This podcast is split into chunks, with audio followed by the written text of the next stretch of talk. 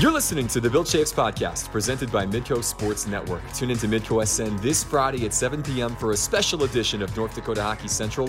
We'll recap a wild Midwest regional with Brad Berry and put a bow on another special season. Watch it on Midco SN, Midco Sports Plus, or on Midco SN's YouTube channel. This is how we do sports, and this is the Bill Chaves podcast. Welcome to another edition of the Bill Chaves podcast. We are taping this on a Tuesday morning, 11 o'clock Central Time on March the 30th. Alex Seinert, Bill Chaves.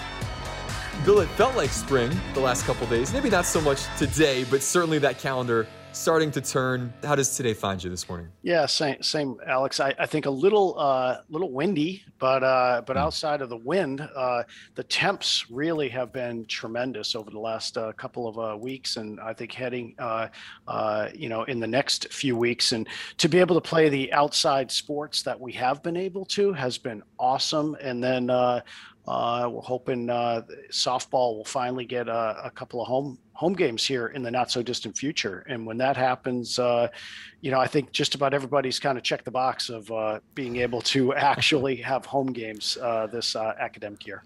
Yeah, it's been amazing to see soccer out at Bronson Field, and like you said, softball just just around the corner. A couple of games coming up in two weeks for them at Apollo.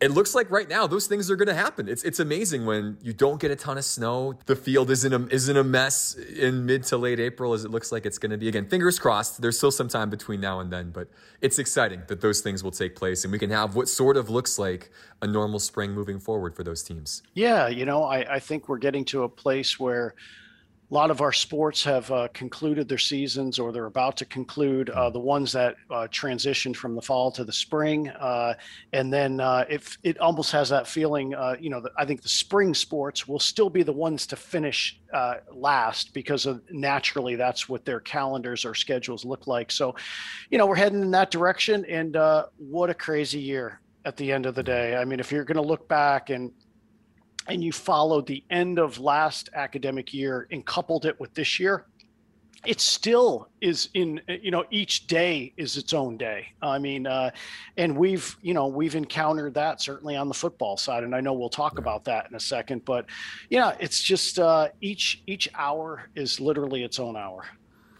It's amazing how that is still the case. Again over over a year since we had the initial COVID shutdown in the middle of March in 2020 that this is still very much real. And yeah, like you said, we will get into what's going on with football. We'll chat a lot about some of those spring sports, softball having a great run, women's soccer coming off of big weekends.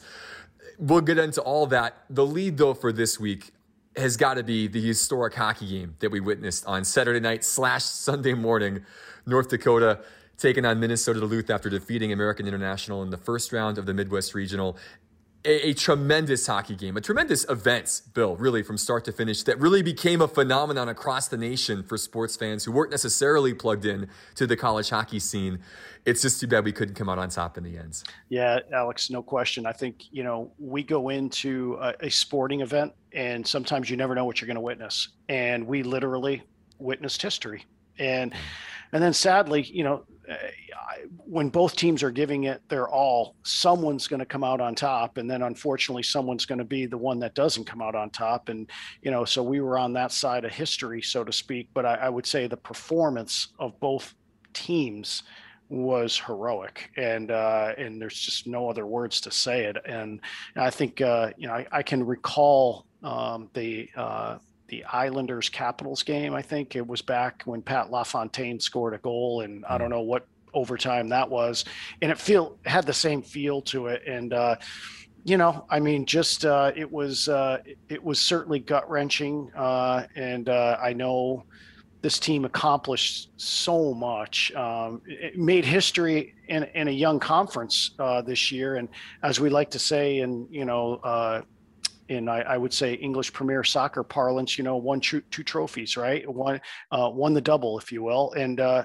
and we're looking for the treble. And so, uh, and and unfortunately, that didn't uh, that didn't come about, but it wasn't from lack of effort and uh, just an, an amazing uh, amazing game really from start to finish, eh, the whole weekend's had that that feel of you know you just don't know what's going to happen, and it started with Michigan having to pull out because of COVID issues the morning of their game against Minnesota Duluth on Friday, and then UND has that incredible first period against AIC on Friday night where they score four goals in about eight minutes to just sweep the game away to advance on. And that again, that was that was the first NCAA tournament game for everybody on that roster. UND hadn't made it since 2017. They of course got last season wiped out, and it just had that feel like th- this team is is just going to find a way. And then you you transition to Saturday. That was incredible end to end stuff for the first 40 minutes. And then Duluth gets two off a couple of bad bounces, a broken stick, a deflected puck, and all of a sudden you're down to nothing. And North Dakota comes back, just like they did in the frozen faceoff, to score two goals late with the extra attacker. There just was something magical about this team, and you felt like they're, they're of course they're going to get it done. Of course they're going to find a way. But the opposition kind of has that same sort of magic inside them. I think it's what nine straight overtime wins now for Duluth in the NCAA tournament, going back to 1985. Like that's un- that's unbelievable, Bill. Yeah, it is. I you know they uh, you know, it's uh, two championship programs that yeah. feel as if they're going to win the game. I mean, when when when it gets to that point, um, and then of course someone's going to, and they're going to get a, a you know something's going to break their way, and you know, I mean, we can talk about inches and all that other stuff, and you know, hitting three three pipes, and mm-hmm. you know, the reality of it is uh, certainly, you know, we had our opportunities, and uh, unfortunately, that it, just didn't go in the net. You know, I mean, even the one that landed on top of the net. I mean, I some things happened, and uh, you know, you just get to a point where, you know, you knew you you you crossed the threshold of historic there was a there was a point where we all that that's the reason why it gained so much attention right? It was probably the only thing on i mean again I, i'm at the arena so i don't know what else is on at that point if you're channel surfing but if you're channel surfing and you're you you love sport i mean it doesn't matter what sport it is when you're you're witnessing history i i think that's why you've got the casual folk that that came in and uh and was just probably glued to it at that point. Once you got in, you weren't going to leave. We had a meeting this morning with our uh, Midco SN crew, and almost everybody said the exact same thing. Like, oh, I was watching NCAA tournament. Oral Roberts was playing at the same time against Arkansas earlier in the game, and like, yeah, we flipped over to the UND game after that was over, and then you were just there for the duration, and that's one of the fun things, and one one of the cruel things about playoff hockey like that, sudden death hockey, like one moment and you're done or at one moment and you advance. And it's must see tv and it's it's hard to watch sometimes when you've got so much invested. But you, you give the kids again on both sides a ton of credit. I thought again for north dakota to have to play the day before when their opposition didn't they, they looked like they were the fresher team in overtime which was really impressive. They had the better of the play really for the first second third fourth i mean big chunks of those overtime periods. And as the minutes started to mount. You know, you've played now two full games. Now you've played 140 minutes of hockey here tonight.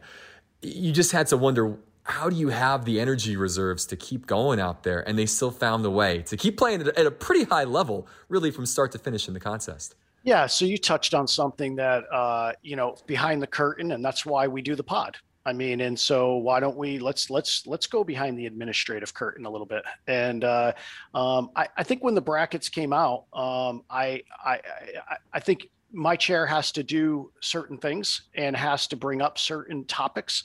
And I made sure that I brought up the topic that it seemed odd that we were going to play the second the second game of the first day. Uh, and um, you know, I would have said that no matter who in this case was the number one seed and in this case the number one overall seed.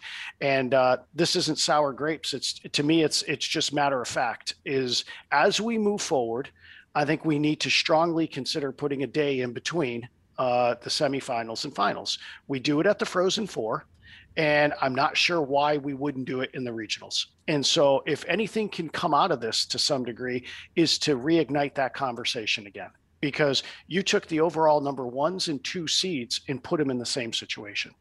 And you you, you don't know in hockey when you don't go to the shootout and you don't go and you play to the end. If this game actually happened on the first day, I'm not sure what we would have done. And so at the end, we, we have to be thoughtful. I think there's a couple things that that might come out of this uh, conversation. Historic game, no question. Will we ever see it again? Who knows?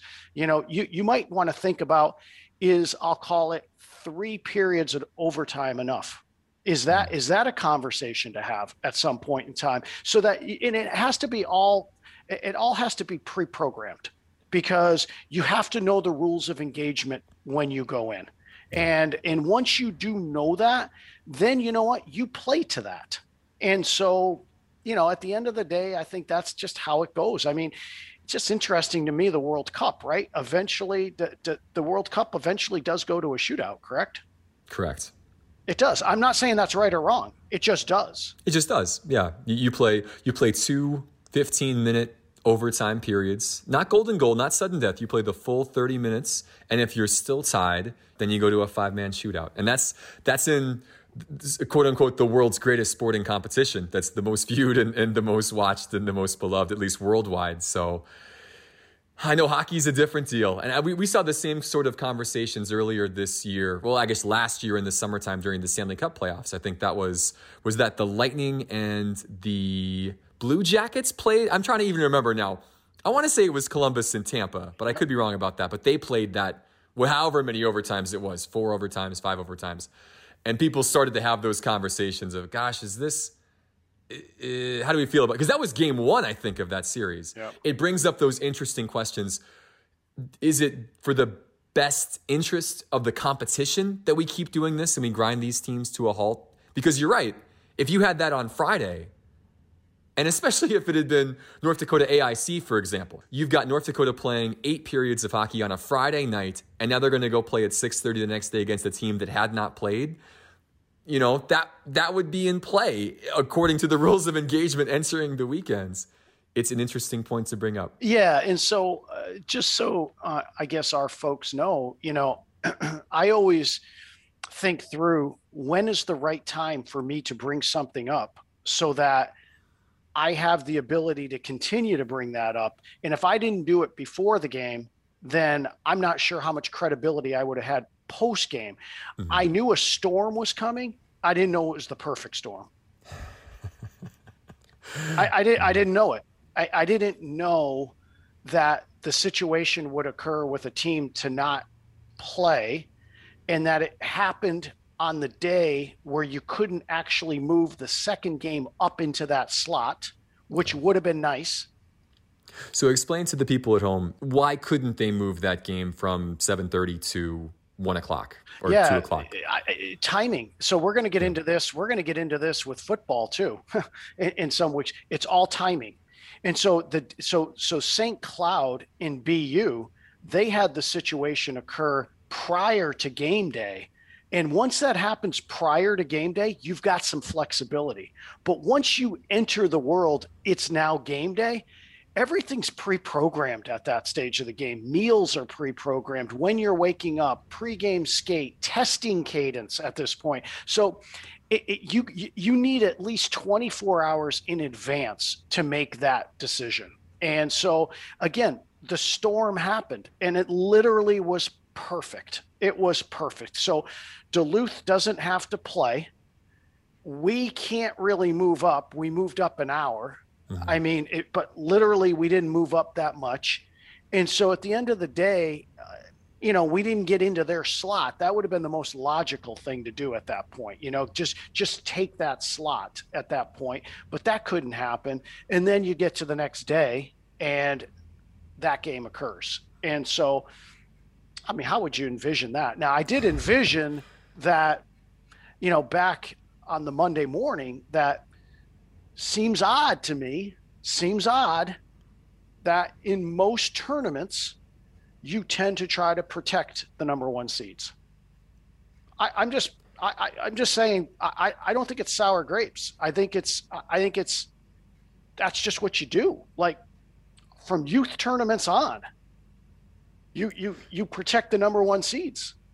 And so that seems interesting to me. So then it goes back to so what's the solution, Bill? You can complain all you want. Well, the solution is put a day in between.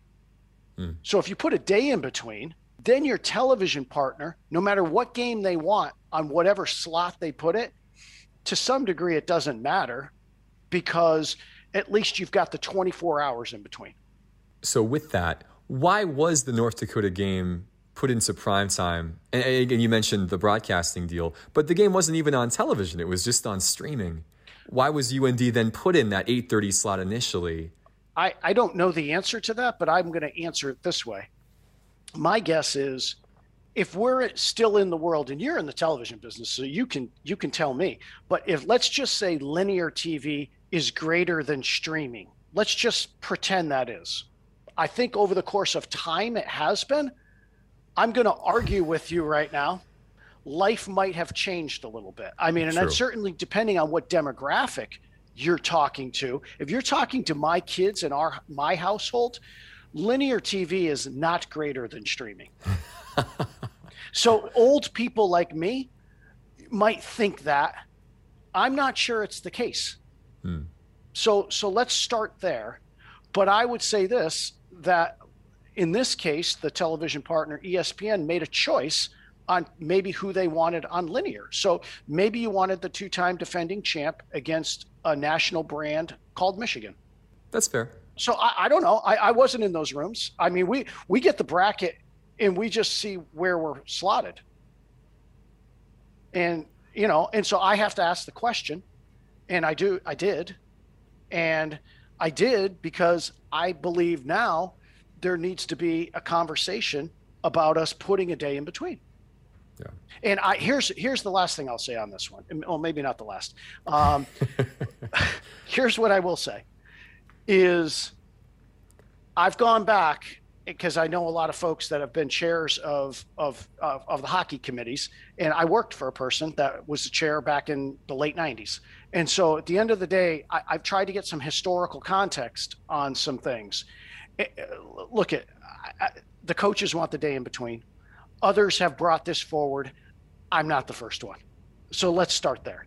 But we have a moment in time right now that a perfect storm occurred that now I think we need to go back to the salad bar and say, hey, look, we need to figure this thing out. Because now, as we go to Pittsburgh, this just in, there's a day in between the semifinals and the finals. Would the day in between be the croutons at the salad bar? Is it like the the bacon bits? What, what's the analogy I'm that a, you would use? Yeah, I, I I do like going to certain salad bars that have to make decisions, and I'm mm. not necessarily the one making the decision, but you have to go there with the right um, um, the right style, the right content, and really for the for the tournament itself and really for the benefit of the teams themselves. And you know you, you work too hard and too long over the course of the year to not uh, put teams i would say in the right situations. And i'm not complaining. Look I, I, at the end of the day i agree with you. I, our, our team would never use that as a as a i call it quote unquote excuse. No way no how. No way no how but i think for our fan base that does listen to this they probably are wondering, you know, is, is Bill thinking in these terms? Yeah, he is. Yeah. And that's why we bring this up, I think, because that's an interesting perspective of how these things happen. And moving forward, there's obviously there, there's something weird about having to go back to back with the structure that's in place when overtimes and endless overtimes are available. You're really damaging the opportunity for one team to advance if they have to play e- even just like a two overtime game, sort of a quote unquote normal-ish overtime for a playoff hockey game. Maybe you play an extra 20 minutes or an extra 16 minutes, whatever. That really hurts your chances then to turn around the next day, especially if you're playing the late game. So th- these things just make sense, again, for the sanctity of the competition. If you play the entire season, you play from October until March, and you're trying to decide, it, not in a series, but in a one game, wouldn't you want to make sure that you know, it's not quite so random who gets to advance based on circumstances and adding an extra day, et cetera. All those things you're talking about, all those things make perfect sense. Yeah. And, and so, you know, and I, I, always try to think, okay, what's the counter argument to it? Well, you play back to backs during the regular season. You're right. You're correct. You but, but we also have a kind of a, an end to the game. We've kind of figured that out. That's one. And two, you know, when you're going into the Sweet 16 straight away into this tournament, um, all these teams are really good. Yeah. All of them, all of them. And so, and, and we and we do know this. You know, history will tell us first one to three wins. Isn't that really what it is to some degree? And so, if you're talking the ability, it's not the first one to seven wins really. It's usually three. So you're going to have tight games. And, and and so, even though these extra sessions might be uncommon, They're not so uncommon though that that we have seen, you know, overtimes that do occur. So I don't know. I just think moving forward, it's a good conversation for us to have. And you know what? We're gonna we're gonna bring it to the table, and hopefully we can figure that out moving forward. Just to wrap up the hockey conversation, just your thoughts, Bill, on the season. Historic. Uh, probably three ways. Um, just to compete, just to get to games, and how we had to do it, and the discipline and uh, the responsibility and accountability that you had to have to just do it, uh, just to get to games. Um, the ability to be flexible during the year. Um, you know, we pivoted and went to Colorado College on a dime to go play games, and that was not in play going into the week. But then it, it, it became a thing, and we did it. Um, you know, the ability to go play basically 10 games in 20 days uh, to start the year was historic.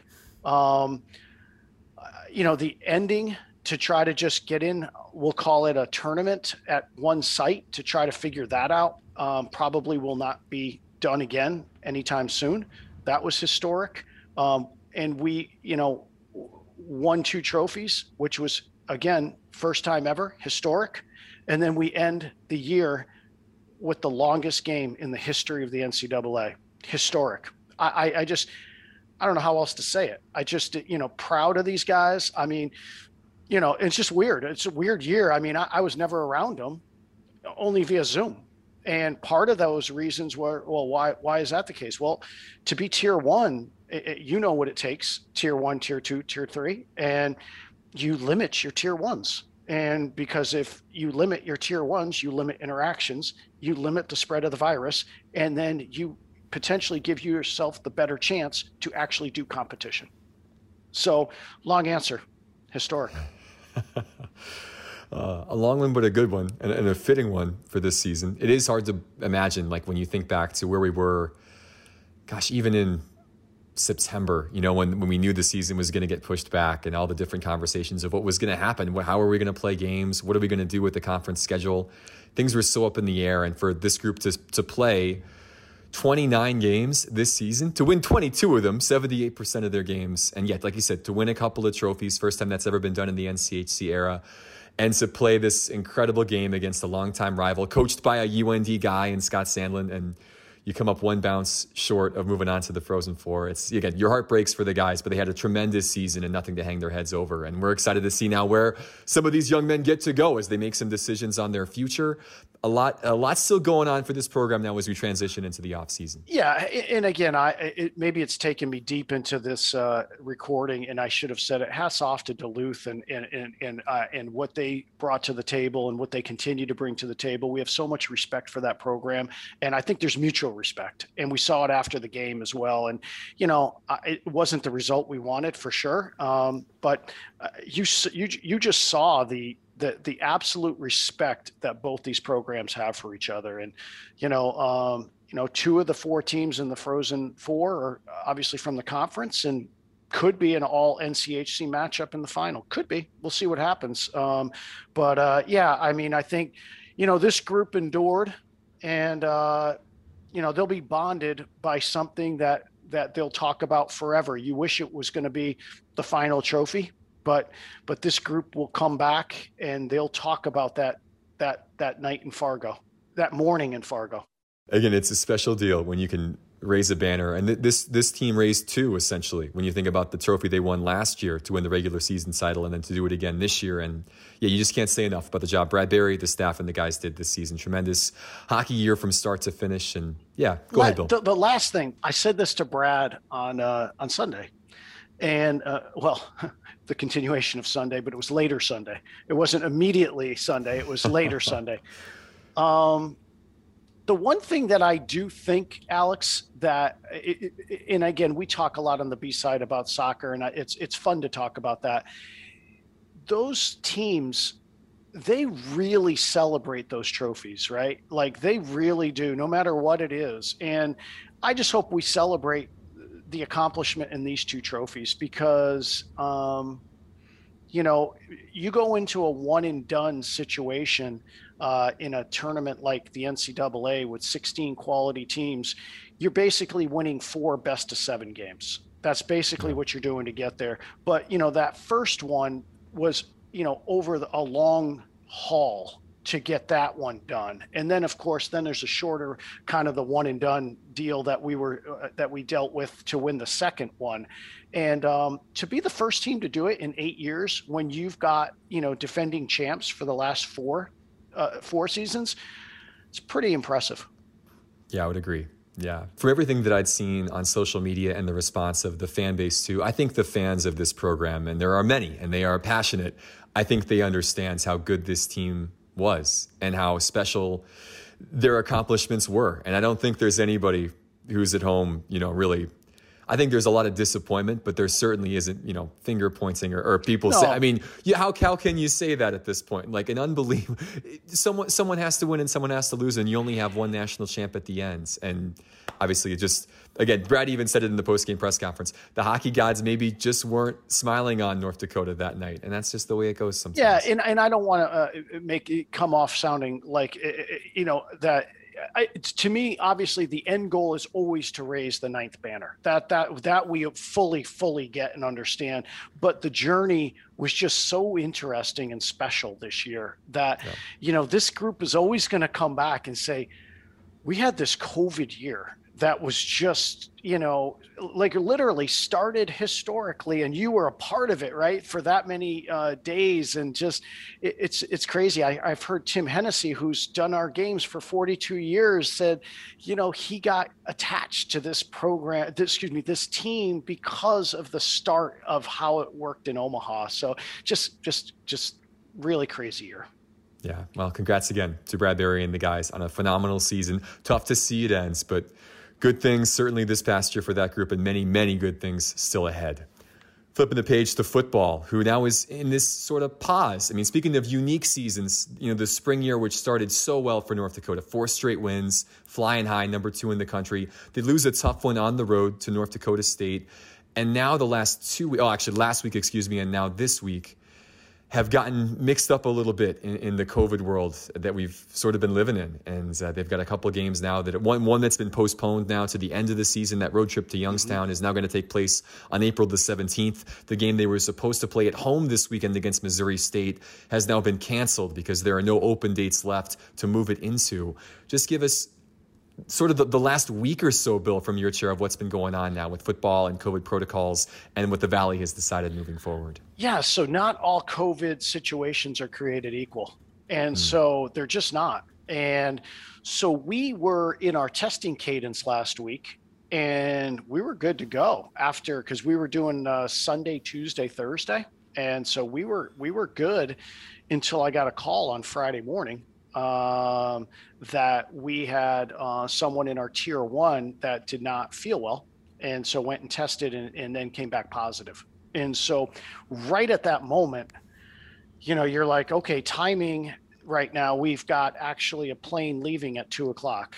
And so now you're scrambling trying to figure out okay if you've got one person that's potentially infected as we all know you know infection probably is not just isolated to that one person. And, you know, so so as much as we wanted to go, that just would not have been uh, the prudent thing, nor the right thing, nor that's not what you do. And so yeah. we had to unfortunately postpone the Youngstown game. And then, as you mentioned, we had the date at the end and they hadn't filled their slot in. So that made some logical sense so that we could then assess where we were, and that's really what ended up happening. So, obviously, we we knew we uh, uh, we actually had the ability to test on Saturday, Alex, because we had a PCR uh, event on campus.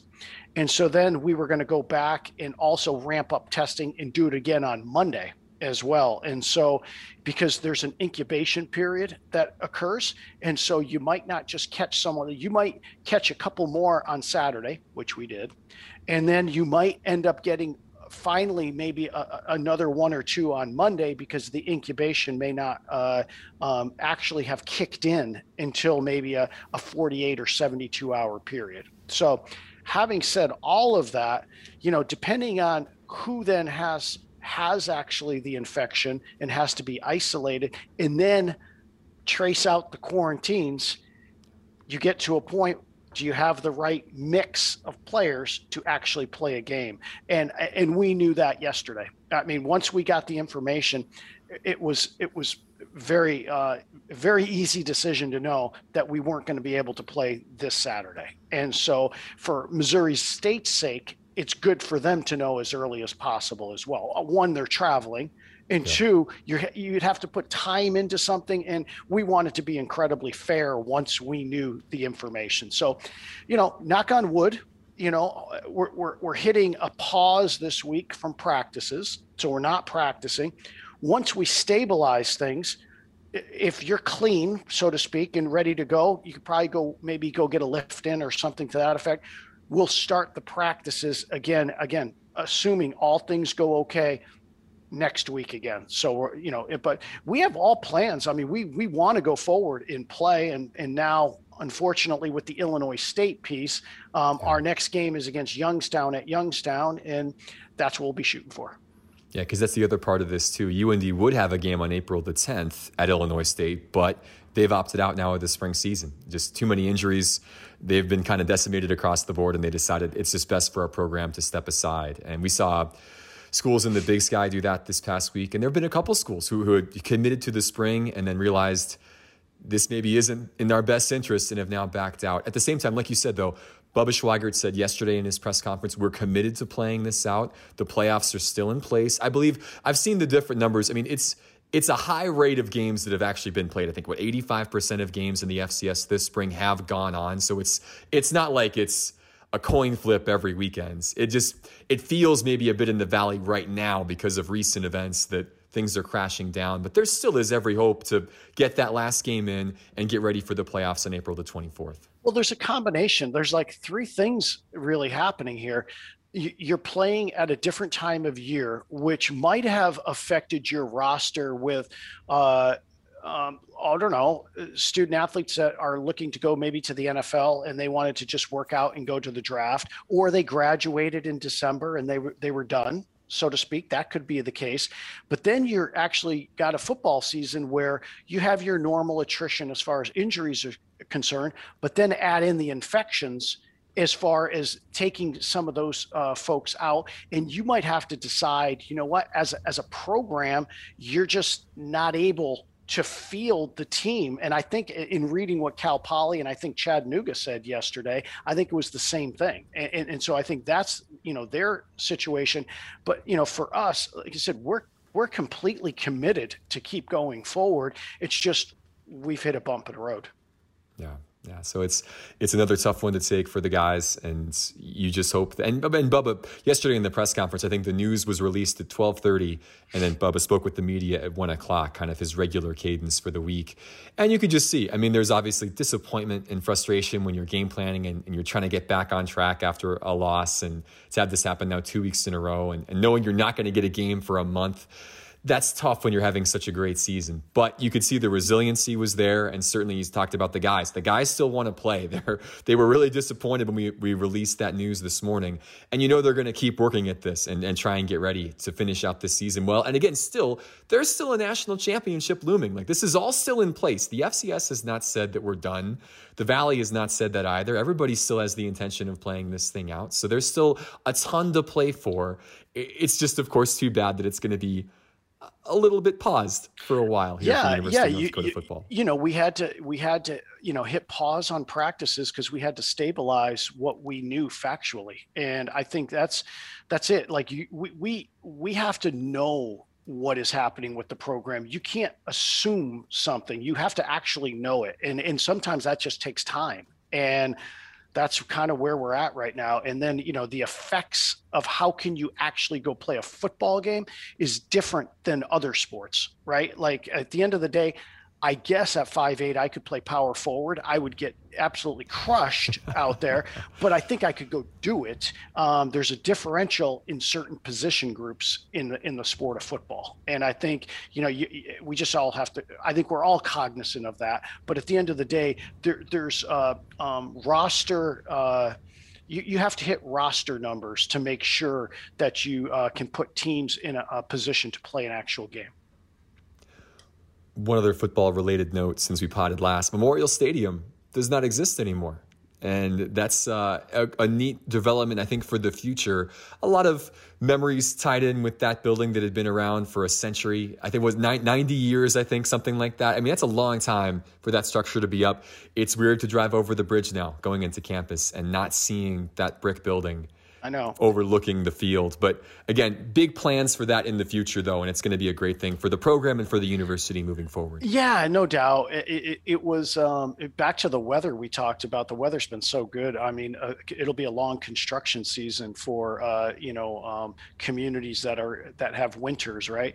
And so uh, the the ability to to take down uh, just an iconic building where you know, it kind of has that feeling of uh, old Yankee Stadium. It's got the Ebbets mm. Field. It's got it, there's just so many memories tied to it that um, people know the first time they ever went there. And you know, yeah, it was built in 1927, and so uh, you know, it just uh, it is sad. I, I, don't know what else to say. It's it's very sad. I mean, I thought um, Dr. Armacost and, and Bubba did a, just a fantastic job uh, of kind of saluting Memorial Stadium. Um, you know, we had a, you know, obviously uh, um, a few former coaches uh, speaking on behalf of that as well. And uh, it just, um, yeah, it, it, it's, um, it, it is time to move on for sure, but the memories will always exist. That's a place that, the, that had housed the football coaching staff and locker rooms uh, in recent seasons after, of course, the Alerus Center was built and they weren't actually playing games out there. And I, I've been in that building a lot, you know, talking with coaches, and you walk through and it is that kind of place that just the echoes of history reverberate around the walls. But at the same time, it was time to move on. The poor thing had been around for a long time and had, you know, run its course. and there was, there was, uh, it was maybe time for an upgrade. And so, if, if you want to speak a bit to that, what is just for people that maybe haven't been tracking, what is going to take its place? Yeah, I, it, let's let's face facts. Memorial Stadium did its job plus. So uh, talking about overtimes, yeah, you might, might you might say it's in the fifth overtime. so um, we'll be using that, I guess, probably for a long time to come on this pod, right? So uh, people will get tired of that. Yeah. So so that I would say you come over the bridge. That that's really a good visual. Actually, come over the bridge, look to the right, and and and now um, where where Memorial's been vacated, the idea is to have a it, it's a public private partnership opportunity on that actual space. And so there'll be some ability to have apartments on oh floors two through five but then the, the first floor um, will be offices and it, that will be potentially our offices from what was memorial and Hyslop and so that's the thought process at this point because we always had visioned to uh, put an addition on to the Pollard Center. And so now the addition of the Pollard Center does not have to include those offices. So really kind of that that's the fundraising portion of it. So that so now we're going to raise funds for potentially I'll call it half the size of what we envisioned initially that when uh, when the Pollard Center was built uh, you know at, back in opened in 2015 then in the middle there Alex is the turf and the track.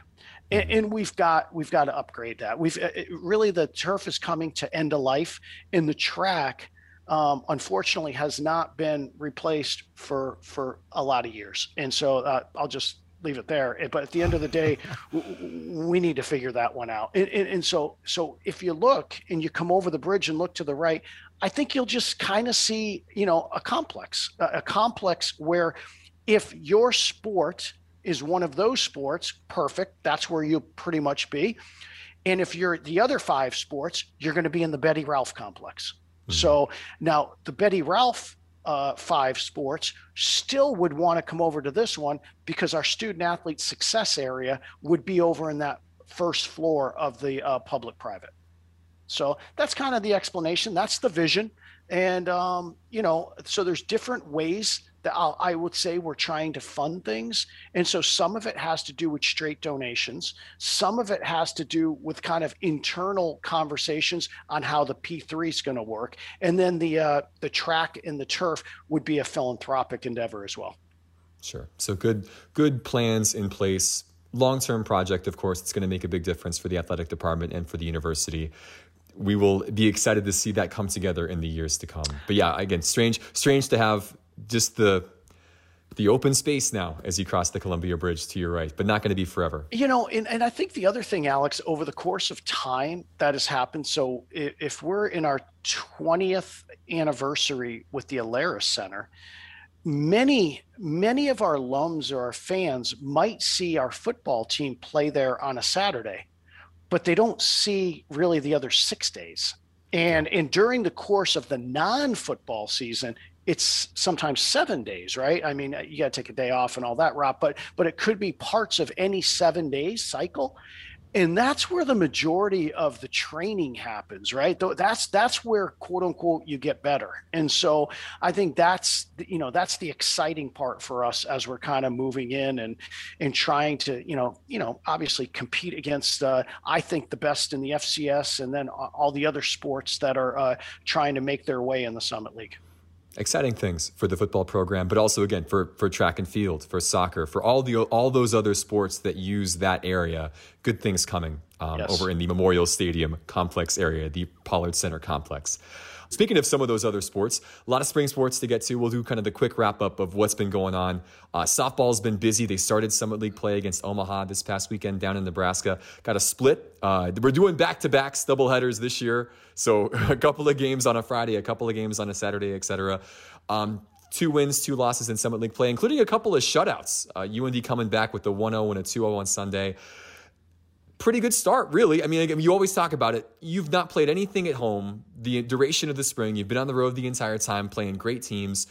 Pretty good start against a, a strong Omaha team to get things going. Yeah, I talked to Coach Stevens uh, last week uh, because they were on a long extended road trip as well. And again, uh, all northern schools, whether it be baseball or softball, you know, they always go extended uh, down south so they can get a, a, you know, obviously a lot of games in before their conference seasons kick off. But uh, yeah, you know, I think our team's been playing pretty well. I think they're going to be obviously excited to play at Apollo, and uh, I don't know. They they got a they got a puncher's chance here. I think in the summit this year. Um, we've we've had some really pretty good games, uh, pretty good wins. I know that the one over East Carolina was very very good. Um, you know, I thought we played very well against Florida, who's uh, you know a top mm. ten team in the country. So, um, but you know, softball is literally about the circle, and so uh, if you're getting it done in the circle, you got a shot.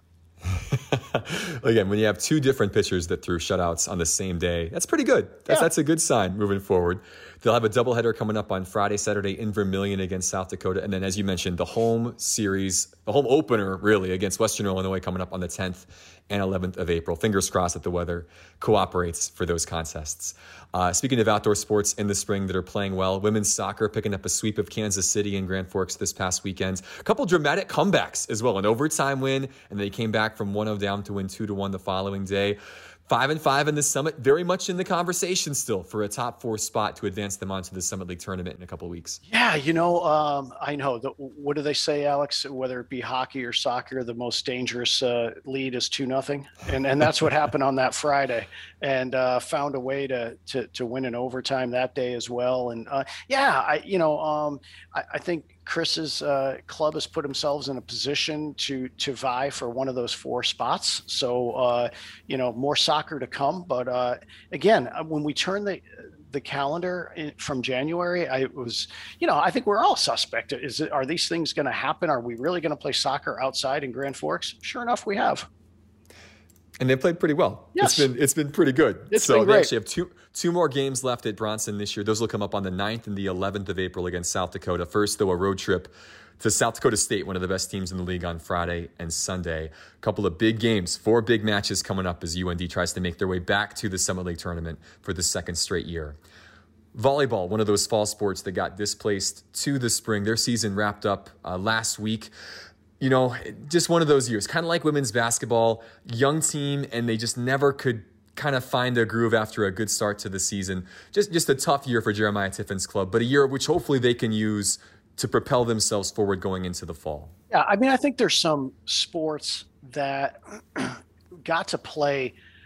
I would say, um, you know, a a spring season that you got to learn a lot about your your roster at that point. And now he had, you know, we had some injuries and all that, and other schools have that as well. So, uh, but I, I think if you're ever really trying to evaluate to some degree where you're at, um, this gave you an opportunity to to understand. I think uh, you know currently where we sit. And so, uh, so yeah, I mean, you know, we put a we put a bow on the on the season this past weekend, and uh, and now we go into the off season mode. And I know he's going into reflecting evaluation uh, scenario, and you know, we'll be we'll be better be better for it when we uh, play in the fall.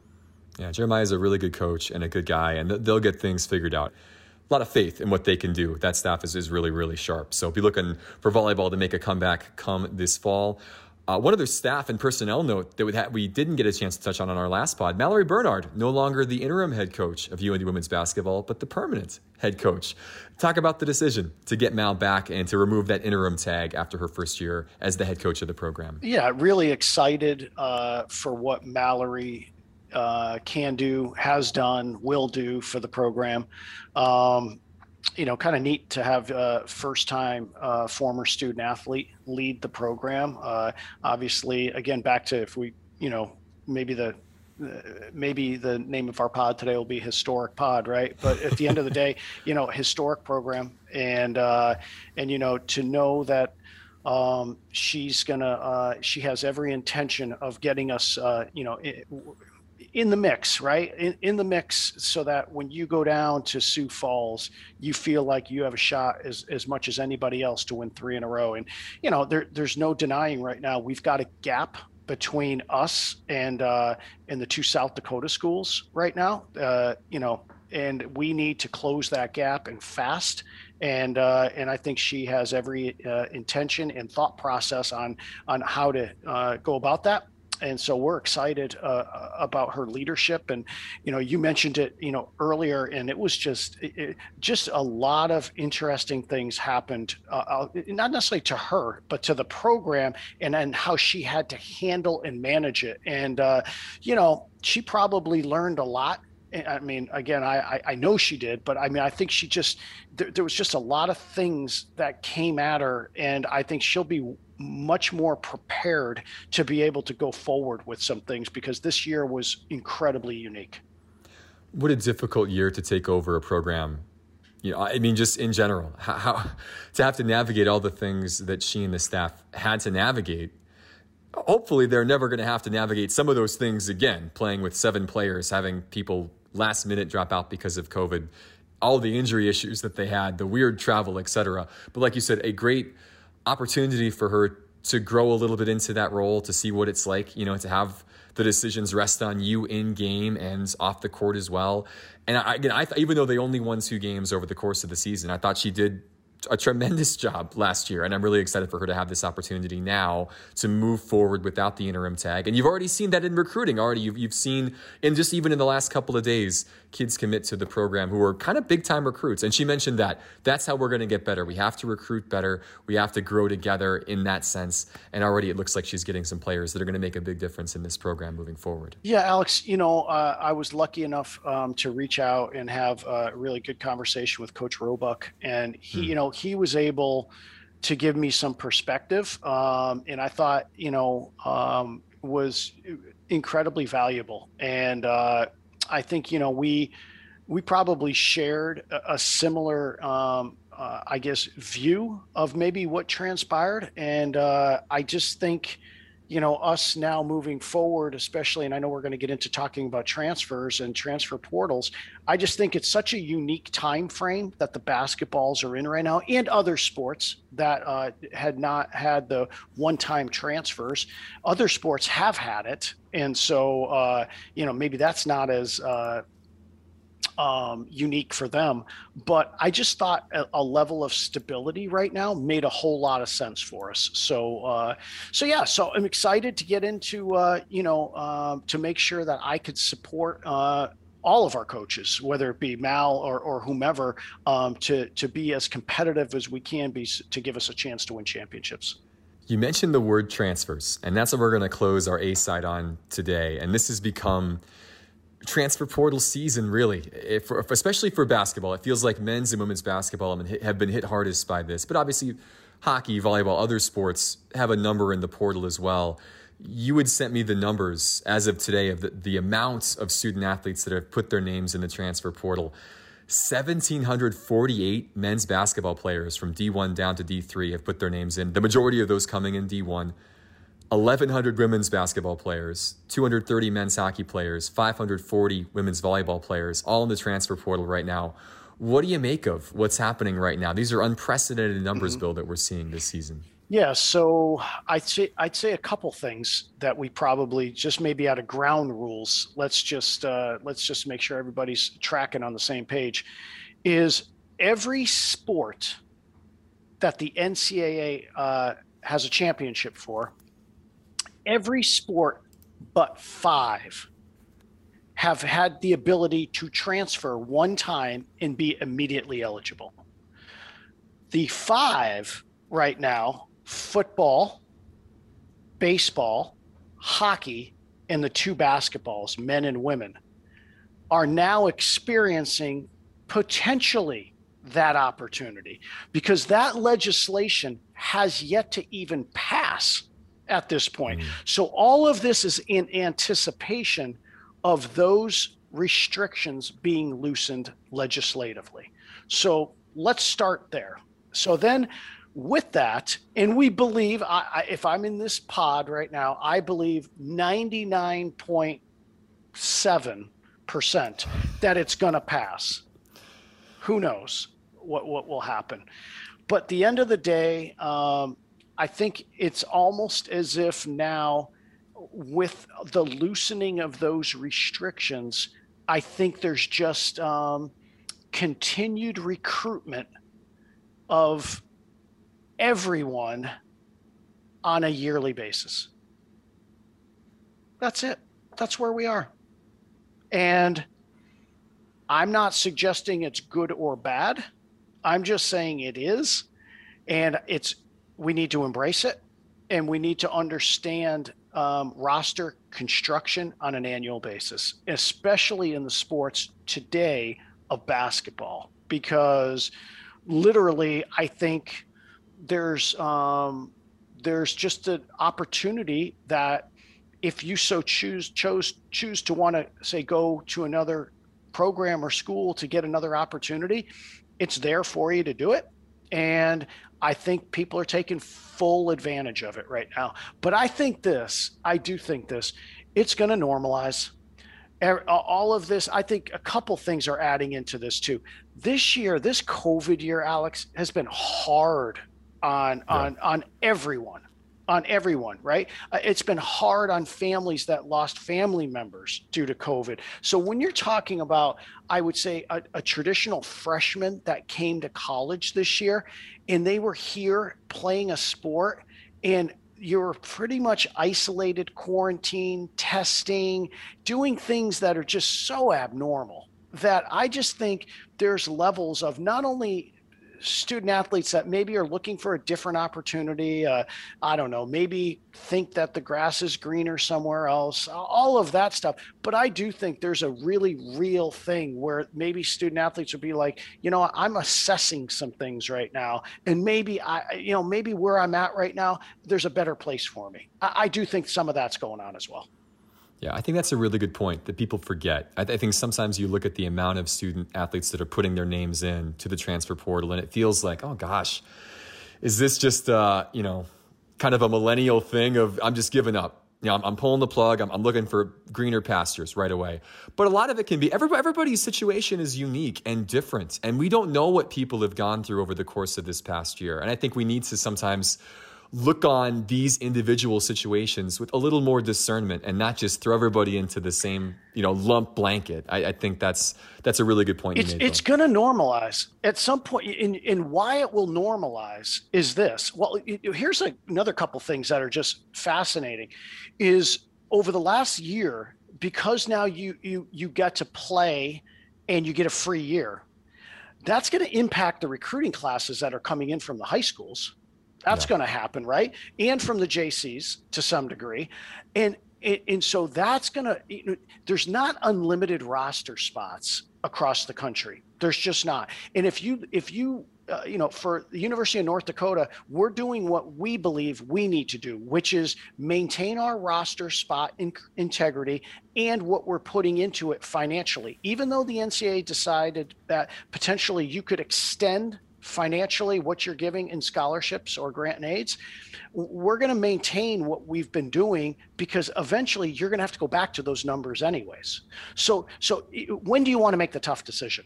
that's really what it comes down to. So that's what we've said to our coaches. Hey, look, you know, yes, you might have a student athlete that wants to continue to play. It just may not be here anymore. But every situation is different, like you said. And it's almost like now we have buckets. You have the graduate student that yeah. literally got their undergrad degree. Good for them. That's the reason why they came here. And then if they have a chance to go somewhere else because you know what, they want a different experience, I, you know what? I can't fault anyone in that regard. Then it might be a situation where someone just says, you know what? Maybe this isn't the right spot for me, whether it be playing time, it could be socially, it could be just regionally. Who knows uh, what it is? Academic? I don't know. Then they want to move on. And then there just could be the other one that just says, hey, look, I, am just, uh, you know, I think I could go to X place because that's a better place for me to be. Who are we to say that's right or wrong? Yeah. Mm-hmm.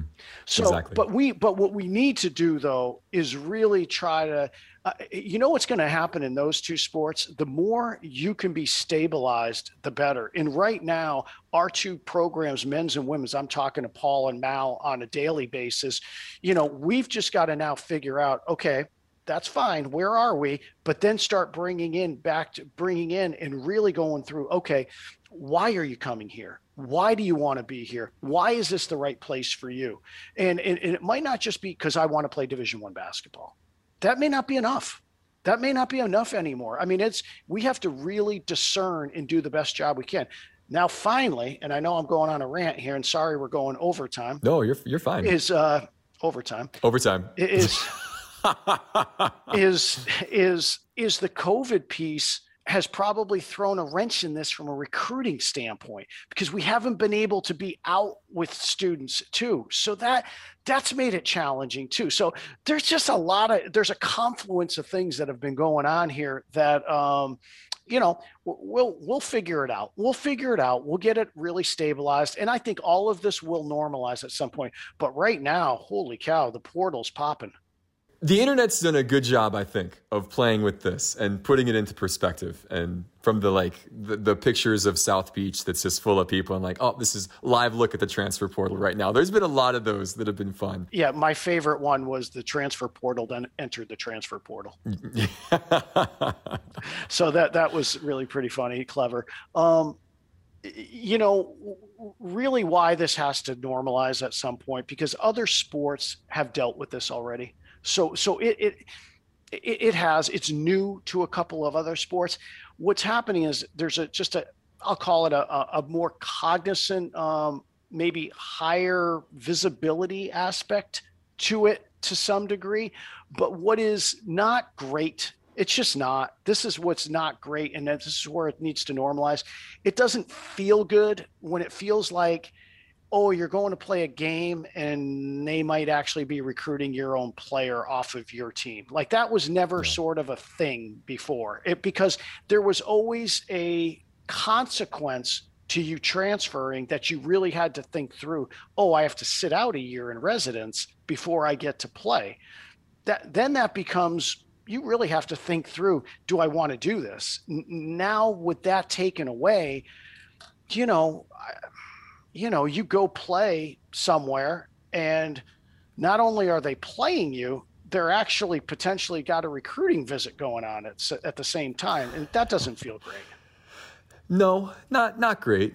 I do want to ask you, when will that vote take place? Do you expect that decision to be made sometime in the uh, at the next council meeting? When when do you think that's going to happen? I think within the next month. I think they they they have some sort of a emergency meeting this week. We I don't even know what that's about, but I do know that um, the Supreme Court uh, is hearing the Alston case uh, this week. I don't think it has anything to do with that, quite frankly. Um, it could be about recruiting again, Alex. I mean, I think there's a mindset that after this dead period ends May 31st, that we're going to start, you know, opening uh, or turning the spigot back on, the recruiting spigot. So that mm-hmm. might be the conversation because we need a little bit of time to make sure that we get that figured out and socialized.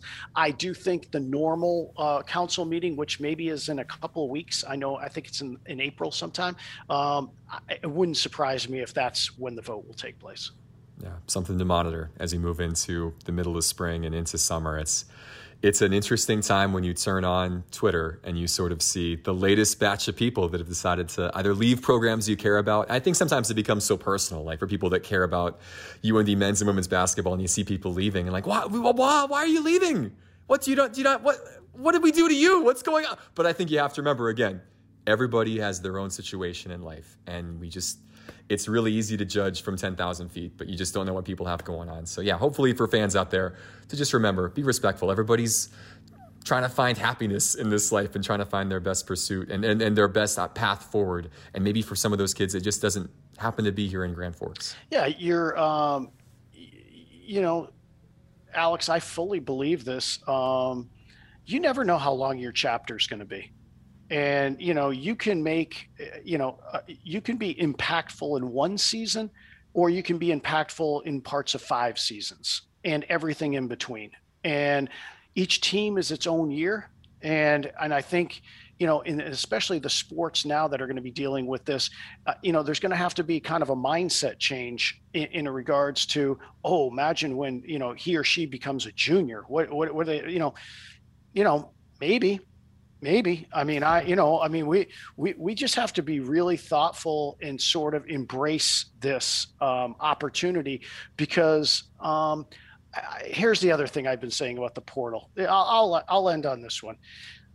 The portal taketh and the portal giveth. It does work both ways. You're right. I mean the pendulum swings both ways. And so I just think that you know our coaches um, are going to do a really good job of trying to construct what they think uh, the roster needs to be, and with the vision of what it always needs to be moving forward. And you know, in a sport like hockey, where you know, I thought Brad and the coaching staff always had sort of challenges based on the juniors situation and mm-hmm. who might be coming. And and then if you're you know fortunate enough have a roster full of really um, great players you know they may depart earlier than their four years. And so then you add in the portal on top of this. And now you've got like uh, you know you're trying to juggle three balls right now up in the air. And uh, and and they'll do an awesome job trying to figure out what all this looks like. But you could only imagine there's just a lot of conversation occurring. No, I'm sure. Yeah. Well, I think for fans out there to remember, we've got good people in charge of these individual programs that are being hit by this. And that, like you said, we'll lose some good players that you've gotten used to seeing on the court or on the field or on the ice. And you'll get some really good ones who will come and join the program and look for an opportunity. It'll mean that I will have to tear up my roster sheets every year and sort of start anew, but that's okay. We get to meet a whole new group of folks every year. It's going to be different, but we'll make the most of it in the end. That's right. That's right. And we're here, I, I think, from an educational standpoint, and we are wrapping competition and sport around it. And if we learned anything on Saturday night um, slash Sunday morning, is you know, I, it's the reason why we do it, and, and, and, it's memorable, and it's historical, and it's educational, and it's all of that. And so, uh, you know, and we get an opportunity sometimes to meet new people, and that's that's fun too. So, um, you know, we're, we're we'll figure this one out. But it, like I said, the, the, the portal certainly has uh, it's getting a lot of attention right now. yes, yes, it is a full a full place to be at this point. So, well, keep an eye on that as we move forward. We kind of went long today, so we'll do the the, the one sentence B side as we flip over to the B side. It's opening week in Major League Baseball. Boston Red Sox are playing meaningful baseball games on April the first against Baltimore. Your thoughts as the season gets ready to begin, Bill, quickly on the Boston Red Sox? I think they'll be sneaky. Um, I, I, I, don't know. They'll be scrappy. How about that? They'll be sneaky, scrappy this year. I think uh, back with Alex at the helm. I think he's kind of stabilized some things. Um, really concerned about Erod. Um, you know that's a yeah, that's, that's, a con- that's a concerning thing. I, I don't know if they're calling it what a, a dead arm or dead arm was the word. Yep. That's those two words together, whether it's hyphenated or not, is not good. It's not great when you're a pitcher. Nah, not great. Well, and especially your left arm. Yeah. For him.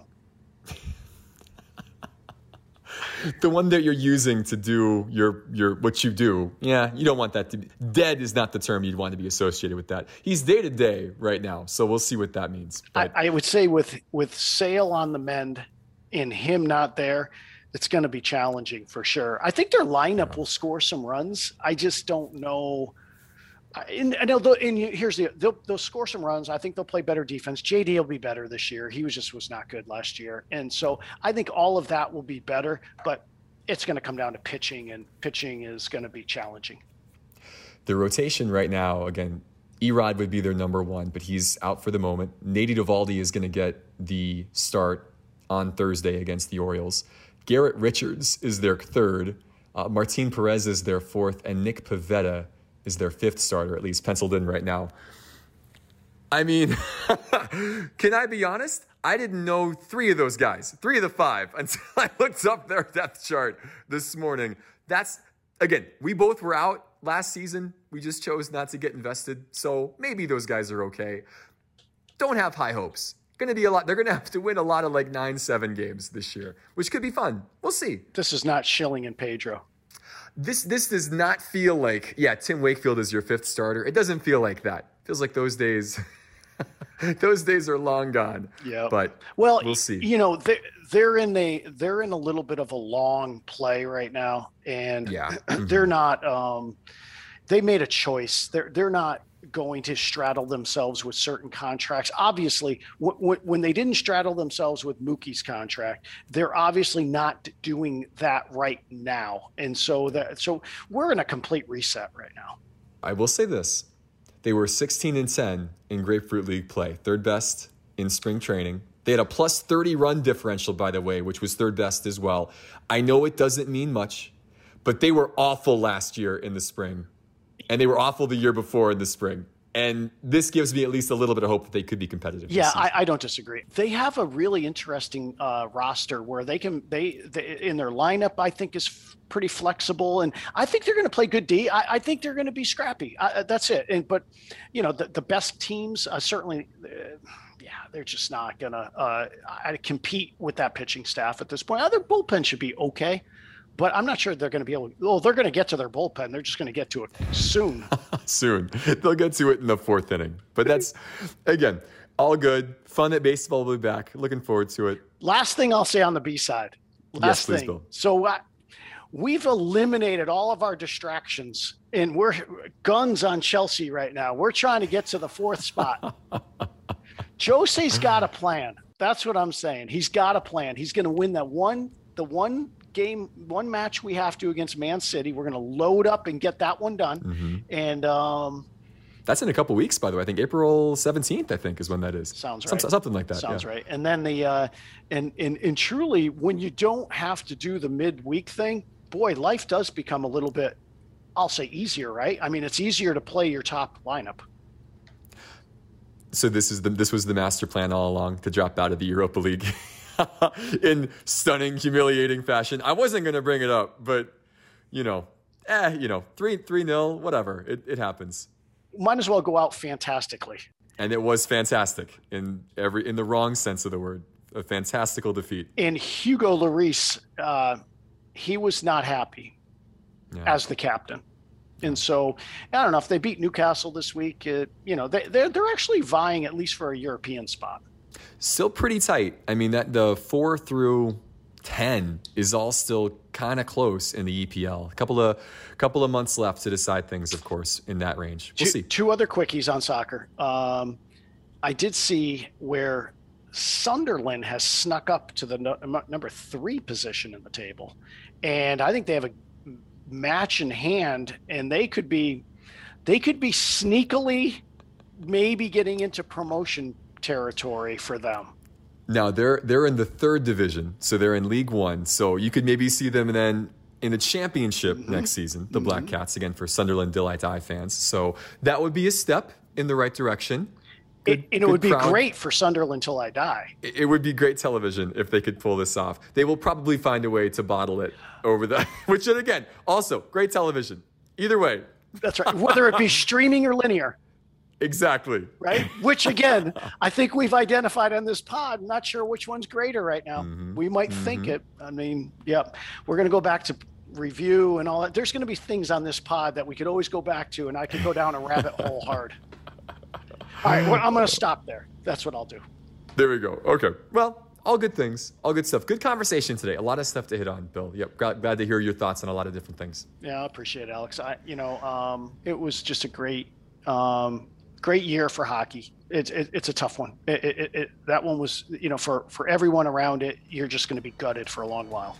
Yeah, certainly. But still, lots to be proud of for that group. With that, we will say goodbye for this week. Happy Easter, Bill, to you and yours, and to everybody listening out there. Uh, thanks again for listening to this edition of the Bill Chaves podcast. For Bill, for our producer, Cassie Niles, I'm Alex Seinert. We'll talk to you soon.